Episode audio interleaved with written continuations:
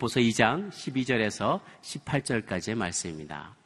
빌립보서 2장 12절에서 18절까지의 말씀 한 절씩 교도하도록 하겠습니다.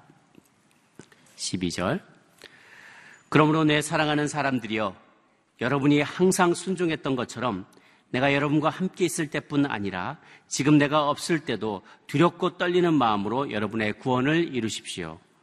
여러분 안에서 하나님의 기쁘신 뜻에 따라 결단하게 하시고 행동하게 하시는 분은 하나님이시기 때문입니다. 무슨 일을 하든지 여러분은 불평이나 분쟁 없이 하십시오. 이는 여러분이 흠없고 순전한 사람들이 돼 뒤틀리고 타락한 세대 가운데서 책망받을 것이 없는 하나님의 자녀로서 세상에서 하늘의 별처럼 빛나게 하려는 것입니다. 생명의 말씀을 꼭 붙들어 그리스도의 날에 내게 자랑이 되게 하십시오. 이는 내가 헛되게 다름질하거나 헛되게 수고한 것이 아니기 때문입니다. 이제 내가 여러분의 믿음에게서 예배 내 피를 붓는 일이 있을지라도 나는 기뻐하고 여러분 모두와 함께 기뻐할 것입니다. 함께 있습니다. 여러분도 함께 기뻐하고 나와 함께 기뻐하십시오. 아멘. 나를 보는 사람이 없어도 하나님이 보시기에 라는 제목으로 박종길 목사님 말씀 전해주시겠습니다.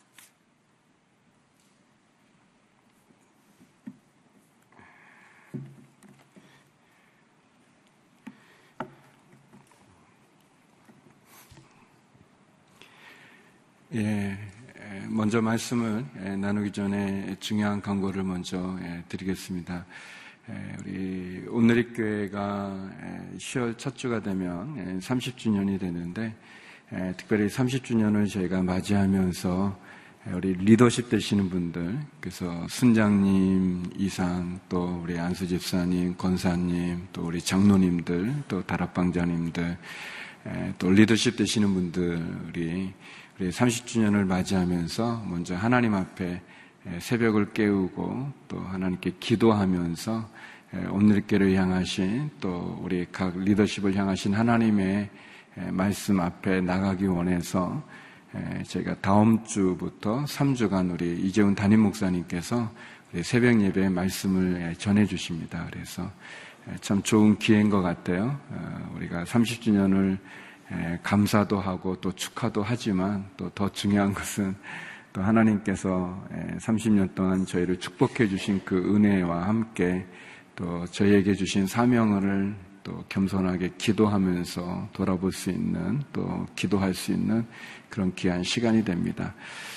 제가 지난주 양재에서 그렇게 강구했는데 어, 저희가 뭐 어떤 리더십 새벽 기도지만 본인이 리더라고 생각하는 분은 모두 다 대상이 될 수 있다고 그래서 그런 마음으로 참여하면 리더가 되지 않을까 생각된다고 그래서 그뭐 직분이 없는 분들도 관계없이 다 한번 또 3주간 하나님 앞에 나와서 또 기도하는 그런 시간이 됐으면 좋겠고 무슨 특별한 뭐 그런 거는 아니에요. 그냥 우리 담임 목사님 여러 번 강조하지만 뭐 특별하게 뭐 하는 그거가 아니라 우리의 일상의 삶 속에서 그러니까 새벽을 구별해서 하나님께 나와 기도하면서 또 말씀 앞에 나가는 그런 시간을 갖자는 건데요.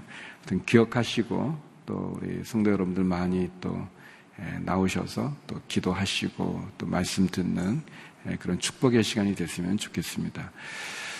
저희가 계속해서 빌립보서 말씀을 우리가 함께 보고 있는데 사도 바울은 오늘 말씀을 통해서 어, 또 어제 말씀이죠. 어, 예수님에 대한 그분의 그 겸손하심, 예, 권리를 포기하시고 또 겸손히 낮아지셔서 하나님이신 그분이 사람의 모양을 갖추시되 종의 모양을 갖기까지 예, 그리고 어, 십자가에 달려 죽기까지 순종하셨던 그 예수님의 그 겸손하심 또 예수님의 순종하심 예수님의 권리 포기를 우리에게 이야기하면서 우리도 역시 그렇게 하나님 믿고 섬기고 또 빌립보 교인들 뿐만 아니라 또 우리들 역시 그런 믿음 가운데 쓸 수 있기를 권면하고 있습니다.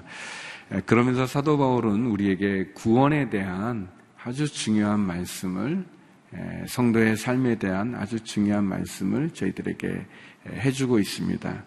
우리 먼저 12절, 우리 13절 말씀 같이 한번 읽어볼까요? 12절, 13절 말씀입니다. 시작. 그러므로 내 사랑하는 사람들이여, 여러분이 항상 순종했던 것처럼 내가 여러분과 함께 있을 때뿐 아니라 지금 내가 없을 때도 두렵고 떨리는 마음으로 여러분의 구원을 이루십시오. 13절. 여러분 안에서 하나님의 기쁘신 뜻에 따라 결단하게 하시고 행동하게 하시는 분은 하나님이시기 때문입니다. 아, 예, 사도 바울이 그리스도의 창가로 알려지는 예수님에 대한 고백을 한 이후에 그러므로 내 사랑하는 사람들이요 여러분들이요 여러분이 항상 순정했던 것처럼 내가 여러분과 함께 있을 때도 그랬고 또 지금은 내가 비록 감옥에 있고 여러분과 함께 하지 못하지만 여러분과 함께 있을 때나 함께 있지 않을 때나 여러분 두렵고 떨리는 마음으로 여러분의 구원을 이루십시오. 예, 아주 중요한 말씀을 하셨어요. 두렵고 떨리는 마음으로 구원을 이루라라는 겉면이죠. 어, 근데 이게, 어, 이게 무슨 말씀일까? 우리의 구원은, 어, 이렇게 이례적인 거 아닌가? 우리가 예수님을 나의 구주로 영접하면 내가 구원받은 거 아닌가? 어, 근데 또 무슨 구원을 이루라고 이렇게 얘기하지? 라고 이렇게 우리가 아, 그런 생각 안 해보셨군요. 약간 그런 이제 생각이 드는 거예요. 아니, 내가 예수님을 믿으면 이제 그걸로 나는 구원 받은 거지. 뭐 하나님 구원 줬다 뺏었다 줬다 뺏었다 그렇게 하시는 분인가. 아, 이건 내가 구원이 한 번에 이루어지는 게 아니라 그러면은 계속해서 이루어 나가야 되는 건가. 어, 혹 그러다가 내가 곁길로 가가지고 잘못하면 그 구원은 또 사라져 버리는 건가 이제 그런 생각이 이제 들 수 있어요. 그래서 사도 바울은 우리들에게 이 구원에 대한 두 가지를 우리에게 이야기해주고 있는 거예요. 구원은 우리가 이례적인 사건으로 어, 내가 예수 그리스도를 구주로 영접하면 내 마음에 예수님을 구주로 모시면 구원이 이루어집니다. 그거 하나님 그 구원을 못 줬다 뺏었다는 그런 예, 아주 변덕쟁이 하나님이 아니시기 때문에 신실한 분이기 때문에 예, 성경에 약속한 그대로 누구든지 예수 그리스도를 구주로 영접하는 사람에게 하나님의 자녀가 되는 그런 권세도 주셨고 그리고 그 구원은 나를 저 사망과 심판으로부터 어, 영생의 자리로 어, 구원하여 주셨어요. 그건 이례적인 사건이에요. 예, 그런데 그것만이 전부가 아니라 또 하나를 우리에게 가르쳐 주는 거예요. 그 구원받은 사람은 그 구원받은 그 구원에 합당한 삶을 살아감으로 이 땅 가운데서 구원받은 삶을 살아갈 수 있는 거예요. 우리가 천국에서 누리게 되는 그 천국의 삶을 이 땅 가운데서 살아가는 거죠. 그래서 이 구원이라는 게 아주 이례적인 사건이면서 그러면서 또 이 구원은 점진적인 계속해서 또 이루어 가야 되는 그러한 모습을 우리들에게 보여줍니다. 그래서 어, 이 기쁨, 하나님의 그 기쁨 안에서 우리가 결단하고 행동할 수 있도록 하나님이 도와주신다는 거예요. 우리가 두렵고 떨리는 마음으로 그 하나님의 그 구원을 이루기 위해서 이루어가는 그 이 땅 가운데서 천국의 삶을 살아가는 것을 훈련하고 연습하고 또 그래서 우리의 구원이 점점 점점 커가는 그런 것을 우리에게 보여주는 그 우리의 신앙생활뿐만 아니라 또 하나님께서 그것을 우리들에게 도와주신다는 거예요.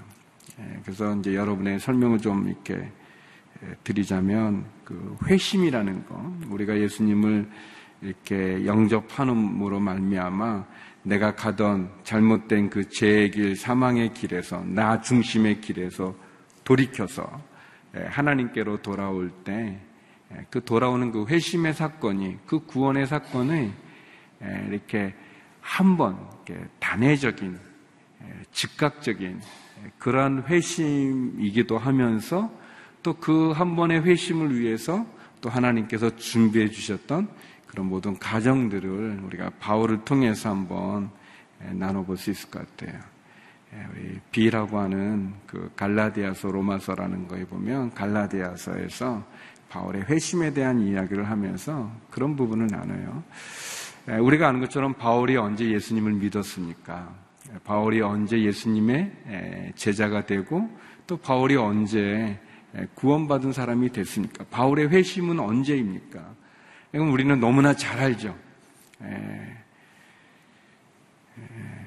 잘 모르시는 것 같은 그런 표정들이지만 아무튼 저는 잘 안다고 믿어요. 예, 다 담에색에서 어, 목사님 그것도 모르세요? 이렇게 말을 타고 가다가 담에색에서 갑자기 빛이 비쳐가지고 바울이 이렇게 쓰러졌는데 예, 다른 사람들은 못 듣는데 바울에게는 들렸지 않습니까? 사울, 이제 그 전에 이름이 이제 사울이었는데, 사울아, 사울아, 너가 왜 나를 핍박하느냐? 라고 하는, 누구십니까? 그러니까 나는 너가 핍박하는 예수다. 라고 얘기하는. 그러면서 바울이 예수님을 믿지 않습니까? 그것도 모르세요? 이제 그렇게 얘기하죠. 우리 그 잘 알아요. 맞아요. 바울이 예수님을 만났던 담에색의 사건은 바울을 회심시키는 사건이었어요. 그러면은 바울은 그때 그 전에는 전혀 예수님을 몰랐는데 그 전에는 전혀 예수님 뭐 가르침이나 내용이나 그런 거 전혀 몰랐는데 그냥 한순간에 갑자기 예수님이 나타나셔서 예수님을 믿게 됐는가? 물론 그렇게 말할 수도 있지만 사도행전을 보면요. 바울이 그 담에색에서 예수님을 만나기 전에 바울이 예수님을 만나는 예수님에 대해서 아는 장면들이 몇 개 나와요. 예를 들면 우리가 아는 것처럼 바울이 어, 예수님 믿는 사람 잡아다 감옥에 가두고 막 그랬잖아요. 또 담에색에 간 것도 예수님 믿는 사람 잡으려고 가는 중이었잖아요. 근데 그 중에 보면 스테반이라는 사람이 있었어요. 예, 순교한 사람이죠. 근데 그 스테반이 순교당하기 전에 무슨 일을 하냐면 공회의라고 하는 뭐 우리 뭐 국회 같은 데죠. 뭐 예, 거기에서 스테반이 설교를 합니다. 설교를 하면서 어, 유대 뭐 제사장들이나 바리새인들 또 그 공예 의원들하고 토론을 벌여요. 논쟁을 합니다.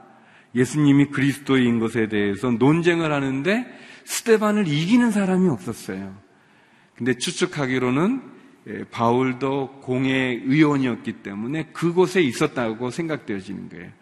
그러니까 예, 스테반의 그 논쟁에서 바울이 이기지 못했을 뿐 아니라 어, 또는 그 이야기하는 것을 듣습니다.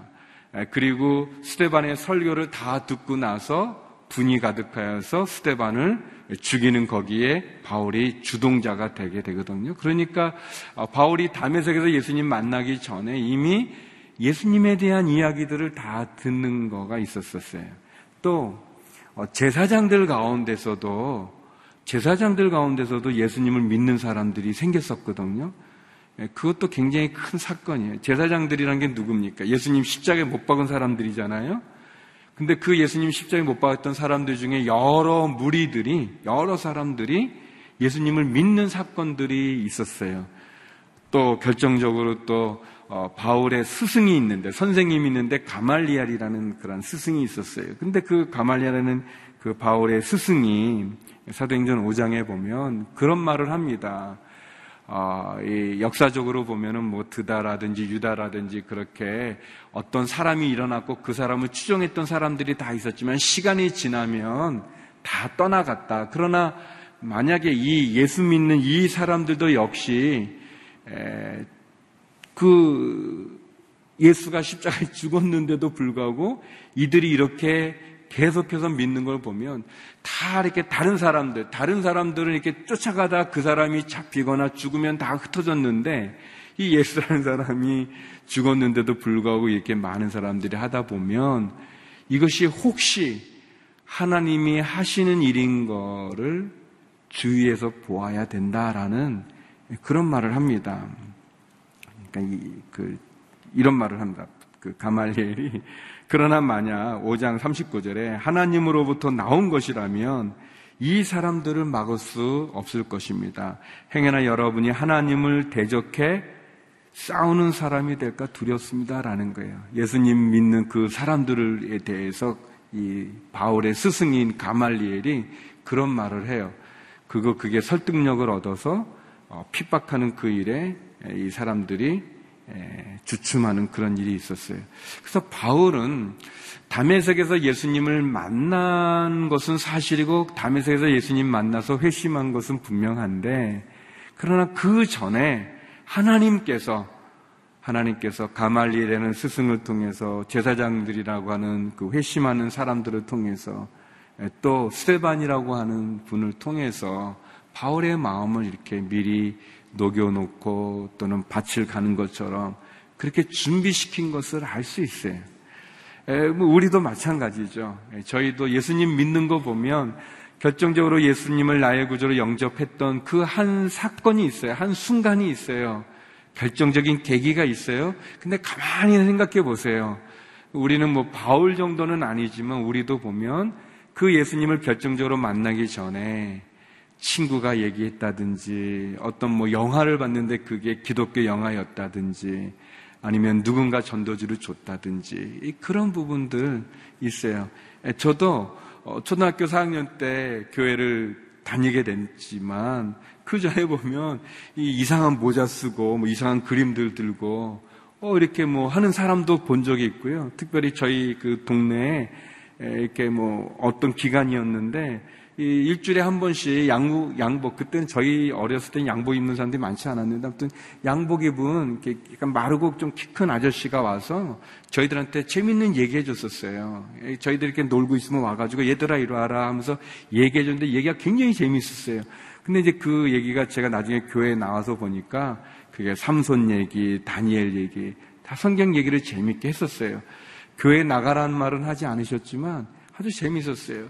어, 그 다니엘 그 얘기할 때는요, 사자굴에 던져대, 그렇게 해서 놀란 눈으로 어떻게 됐나 그러면, 어, 다음 주에 보자. 그리고 이제 가시, 아주 굉장히 얘기를 재밌게 잘 하셨던, 근데 그런 분이 또 이렇게 한 동네에 또 이렇게 왔던 그런 것도 보면 하나님이 저를, 아, 저가 예수님을 이렇게 믿고 그래서 이렇게 계속 신앙생활 하기 전에 또 저에게 그런 경험들 통해서 이렇게 마음을 열어주신 것을 보게 돼요.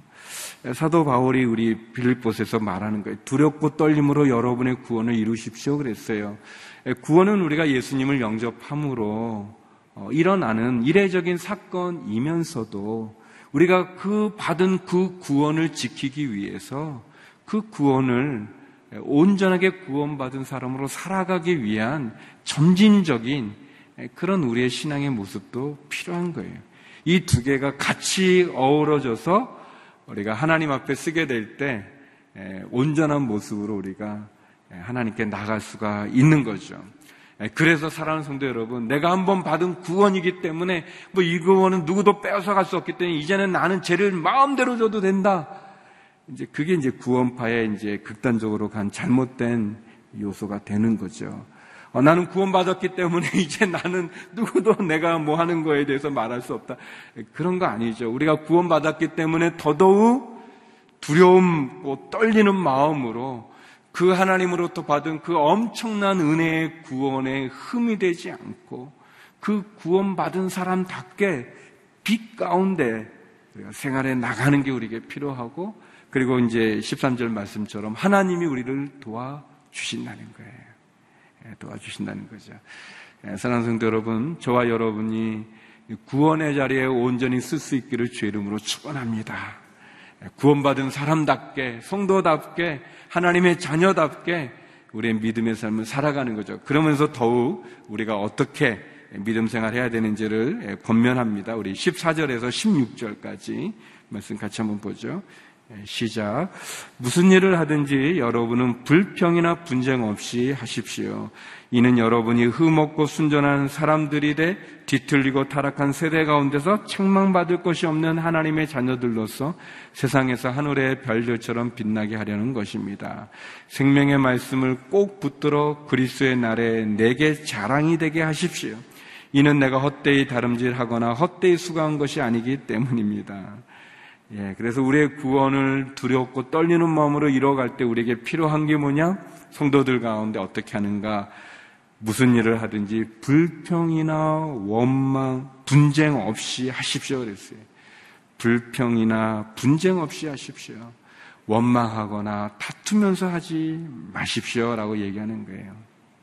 예, 이 말씀은 참 중요한 말씀인 것 같아요. 제가 보니까 이 원망하고 불평하고 다투고 분쟁하는 거는 아주 너무 자연스러운 거예요. 예, 자연스러워요.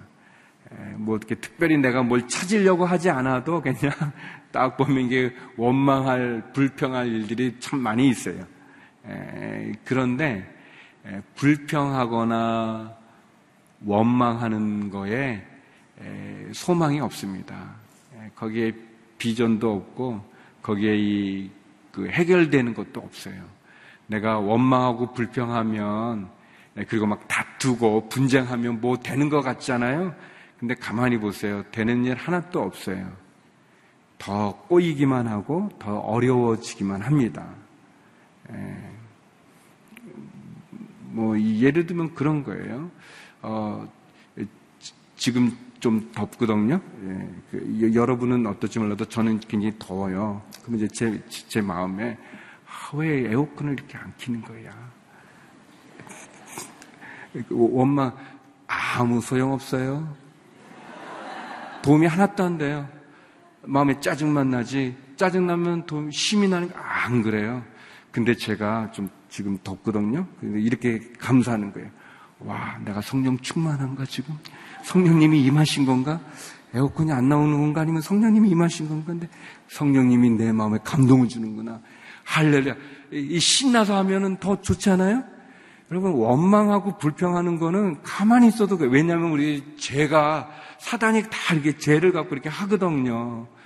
그거는 뭐 노력하고 그러지 않아도 그래. 근데 문제는 원망하는 마음, 불평하는 마음, 다투는 마음, 분쟁하는 마음, 싸우는 마음에 해결되는 게 있지 않아요. 더 좋아지는 게 되지 않아요. 아, 안 그래요. 이상하죠. 거기에는 희망도 없고, 거기는 문제를 해결하는 능력도 없고, 더 나아지는 긍정적인 게 없어요. 그 하나님이 주신 마음이 아니에요. 사단이 우리 안에 막 이렇게 심어준 거예요. 여러분, 에덴 동산에 그 선악을 알게 하는 나무 옆에 생명나무가 있었다고 그랬어요. 생명나무가. 우리 그 계시록에 보면은 그 잎사귀가 우리를 치료한다고 그러지 않습니까? 얼마나 좋은 게 있는데요.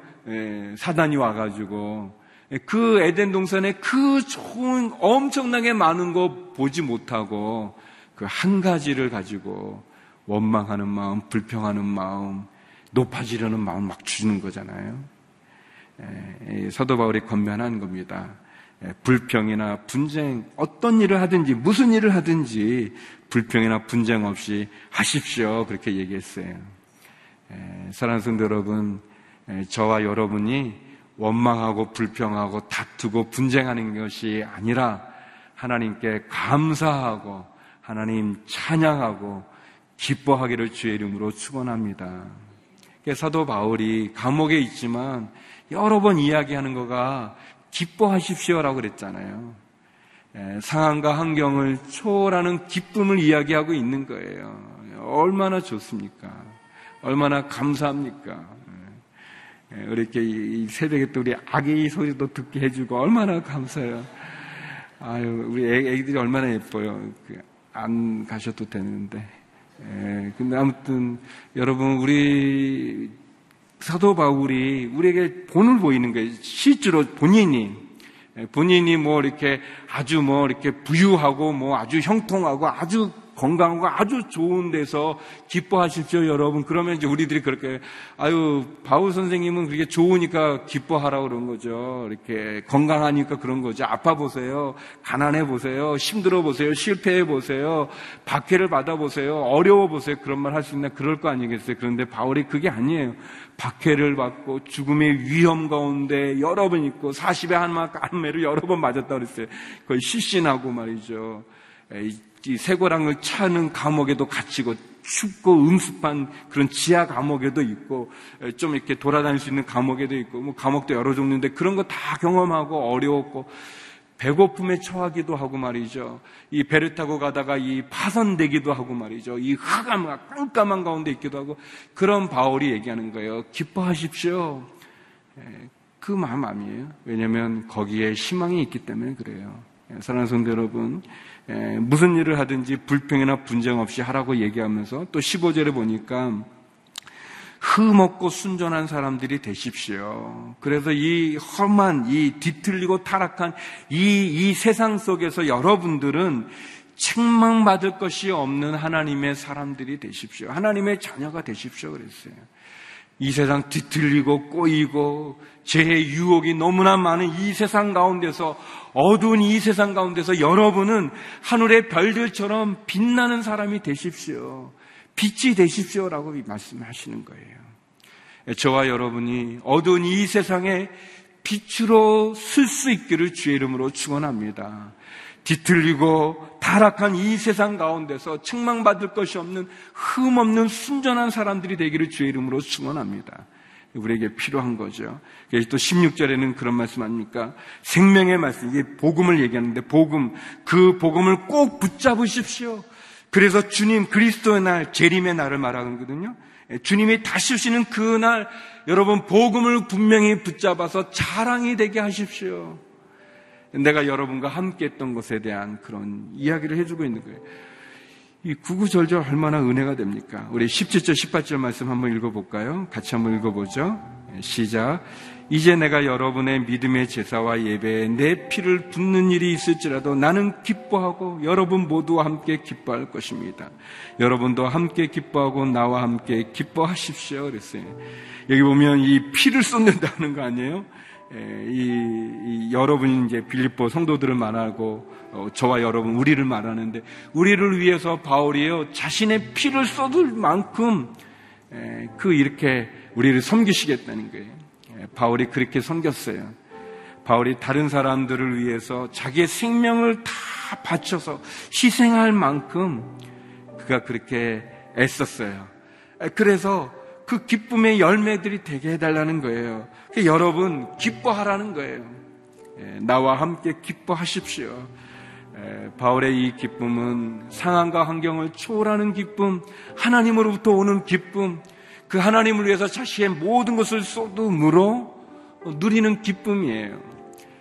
그렇잖아요. 우리가 누군가를 전도해서 그 사람이 예수님을 믿으면 그것처럼 기쁜 일이 어디 있겠어요.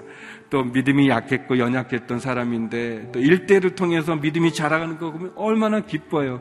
또 함께 신앙생활 하면서 믿음 가운데 우리가 빛 가운데 서 있으면 얼마나 기뻐요. 그런 기쁨을 얘기하는 거예요. 우리의 현실과 상황이 어렵고 힘들지라도 두려움과 떨림으로 우리의 구원을 이루어 가고 그리고 원망과 불평이 아니라 분쟁이 아니고 다툼이 아니라 하나님 앞에 감사함으로 은혜 가운데서 우리가 하나님 앞에 상황과 환경을 초월하는 기쁨을 갖고 주님이 다시 오시는 날까지 우리의 믿음을 굳건히 붙잡아 복음을 붙잡아 하나님의 자리 가운데 그 은혜 가운데 우뚝 서는 저와 여러분 되기를 주의 이름으로 축원합니다. 우리 같이 기도하면 좋겠습니다. 하나님 두렵고 떨리는 마음으로 내게 허락하신 구원을 이루게 하여 주시옵소서. 하나님 분쟁과 불평이 없게 일을 하게 하여 주시고 주님 오시는 날까지 생명의 복음을 굳건히 붙잡게 하여 주시고 상황과 환경을 초월하는 기쁨, 그 기뻐하라는 말씀에 순정하여 기쁨 가운데 거하는 저희가 되게 하여 주옵소서. 우리 같이 통성으로 기도하며 나겠습니다. 기도하시겠습니다. 거룩하신 하나님 감사합니다. 우리를 향한 하나님의 신실하심이 얼마나 놀라운지요. 나를 죄악 가운데 구원하여 주신 것, 이 부족한 종 하나님 자녀 삼아 주신 것 감사합니다. 하나님 주께서 이루신 그 구원을 두렵고 떨리는 마음으로 이루어 나가게 하여 주시옵시고 불평과 원망과 다툼과 분쟁을 멀리하고 하나님 온전함으로 마치 하늘의 별처럼 빛 가운데 나가는 빛의 열매를 맺게 하여 주시옵소서 하나님 주의 복음을 굳건히 붙잡아 주님 오시는 그 날까지 주님 앞에 서게 되는 그 날까지 믿음의 삶을 온전히 이루게 하여 주시고 상황과 환경을 초월하는 기쁨의 자리에 나가는 저희가 되게 하여 주시옵소서. 하나님 사도 바울이 빌보 교인들을 향하여 자기의 몸을 피를 쏟는 간제와 같이 드린 것처럼 하나님 나의 다름질을 위하여 최선을 다하게 하여 주시고 충성하게 하여 주시고 그 은혜 가운데 거하는 저희가 되게 하여 주시옵소서. 거룩하신 하나님, 예수 그리스도를 믿음으로 말미암아 하나님의 자녀가 되는 이 구원을 붙잡게 하여 주시고 구원받은 하나님의 자녀답게 두려움과 떨림으로 우리의 구원을 이루며 나갈 수 있는 성화되어 주 앞에 온전함으로 쓸 수 있는 은혜를 베풀어 주시옵소서. 무슨 일을 하든지 어떠한 상황 가운데든지 원망과 불평, 분쟁과 다툼을 없이 하게 하여 주시옵시고 하느님 하늘의 별처럼 빛 가운데 나가는 빛의 열매를 맺게 하여 주시옵소서. 하나님 우리를 구원하여 주신 그 구원의 은혜와 간격을 가지고 우리의 상황을 초월하는 기쁨 가운데 주로 인하여 기뻐할 수 있는 우리의 믿음 허락하여 주시옵소서. 특별히 아버지 하나님, 다음 주부터 진행되는 3주간의 리더십 새벽 기도회를 축복하여 주시옵시고, 창립 30주년을 맞이하는 온누리교회 다시 한번 기도하며 주에 기도하며 주님 앞에 준비하며 나가는 저희가 되게 하여 주시옵소서. 하나님, 어렵고 힘들어서 주 앞에 엎드려 기도하는 성도님들의 그 기도마다 응답하여 하늘의 문을 열어 주시고, 특별히 해외에 있는 주를 믿는 성도들 가운데 위로하여 주시고, 함께하여 주시고, 우리 성교사님들을 지켜 주시며, 특별히 병상 가운데 있는 환우들을 기억하여 주셔서 그 부르짖은 가운데 은혜를 내려 주시기를 간절히 기도드립니다. 우리를 사랑하는 그 예수 그리스도의 그 사랑에 힘입어서 저희가 일어서 전진하게 하여 주시고 믿음 가운데 나가는 저희가 되게 하여 주옵소서. 이제는 우리 주 예수 그리스도의 은혜와 아버지 하나님의 크신 사랑과 성령의 교통하심이 두려움과 떨림으로 구원을 이루며 예수 그리스도 안에서 기쁨의 삶을 살기 소망하는 성도님들 가운데 우리 선교사님들 가운데 이제로부터 영원히 함께 없기를 간절히 축원하옵나이다. 아멘.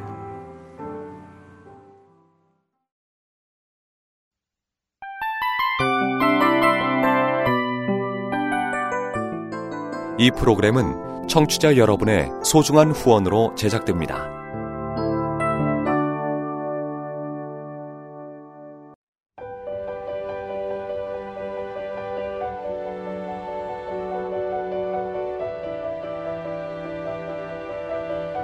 세상에는 수많은 교회들이 있지만 더 깊이 있는 말씀 강해를 찾기 위해 크기로만 교회를 선정하지 않습니다.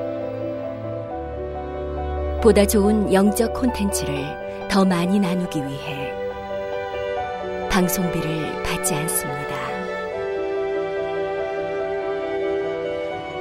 1년 365일 복음만 전하고 싶어서 우리는 광고를 하지 않습니다.